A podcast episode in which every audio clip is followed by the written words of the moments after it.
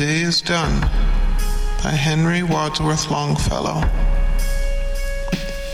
The day is done, and the darkness falls from the wings of night as a feather is wafted downward from an eagle in his flight. I see the lights of the village gleam through the rain and the mist, and a feeling of sadness comes o'er me that my soul cannot resist a feeling of sadness and longing that is not akin to pain and resembles sorrow only as the mist resembles the rain.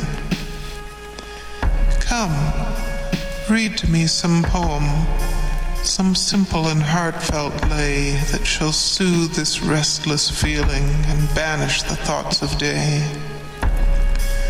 Not from the grand old masters, not from the bard sublime whose distant footsteps echo through the corridors of times.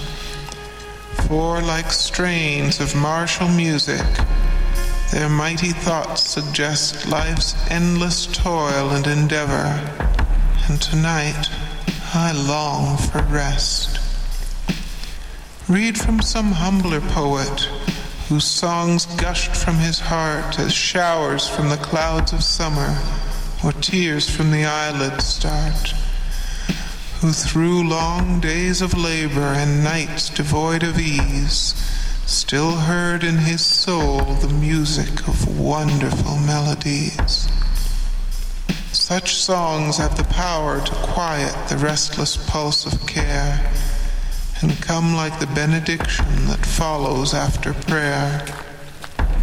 Then read from the treasured volume the poem of thy choice, and lend to the rhyme of the poet the beauty of thy voice.